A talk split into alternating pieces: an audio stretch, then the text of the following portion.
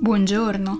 Oggi è mercoledì 31 marzo e vi parleremo del processo all'assassino di George Floyd, del rimpasto di governo in Brasile e dell'incontro tra UE e Grecia per la gestione dei flussi migratori. Questa è la nostra visione del mondo in 4 minuti. Ieri si è svolta la seconda seduta del processo a David Chauvin, il poliziotto accusato di aver ucciso George Floyd il 25 maggio scorso premendogli il ginocchio sul collo per 8 minuti e 46 secondi, anche quando aveva già smesso di respirare.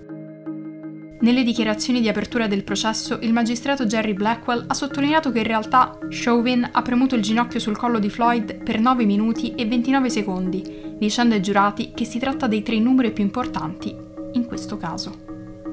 Tra i testimoni è stato sentito anche Donald Williams, un combattente di MMA che ha raccontato che Chauvin ha fatto di tutto per mantenere la pressione sul collo di Floyd.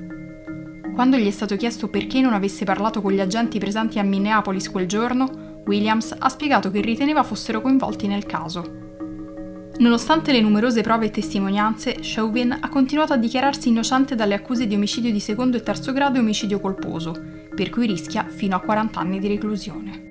Parlando invece di coronavirus, il presidente brasiliano Jair Bolsonaro ha annunciato l'ennesimo rimpasto di governo a causa delle dimissioni del ministro degli esteri Ernesto Arroyo in seguito alle critiche per i ritardi nell'acquisto dei vaccini contro il Covid-19. Arroyo è stato accusato di aver sviluppato una strategia poco efficace che ha costretto il Brasile a isolarsi sempre di più, allontanandosi dalla Cina, un alleato fondamentale per l'acquisto dei vaccini.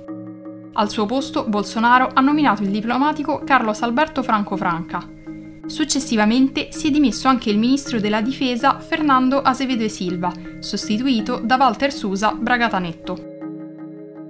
Non è un periodo semplice per il governo Bolsonaro, che solo due settimane fa ha nominato il quarto ministro della salute dall'inizio della pandemia e rischia di perdere le prossime elezioni a causa del ritorno di Lula e della gestione poco efficace dell'emergenza sanitaria.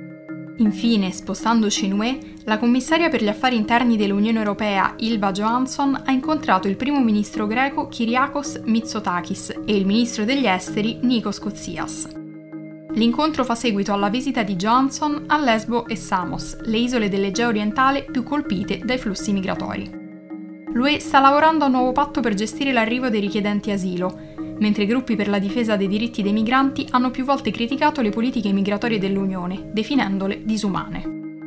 Da tempo i paesi dell'Europa del Sud come Grecia, Italia, Spagna, Malta e Cipro chiedono la ridistribuzione dei migranti e sperano di ottenerla con questo nuovo accordo. Johansson ha sottolineato la necessità di solidarietà tra i 27 Stati membri dell'UE nella gestione della crisi migratoria e ha chiesto alla Turchia di riprendere ad accettare le persone le cui domande di asilo sono respinte in Grecia dopo l'arrivo dalla costa turca.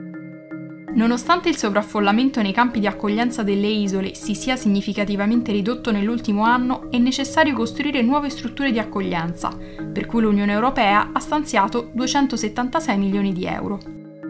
Il campo profughi di Moria a Lesbo è bruciato l'anno scorso e i suoi residenti sono stati trasferiti temporaneamente in un ex poligono di tiro militare, non adatto ad accogliere così tante persone per un periodo di tempo prolungato.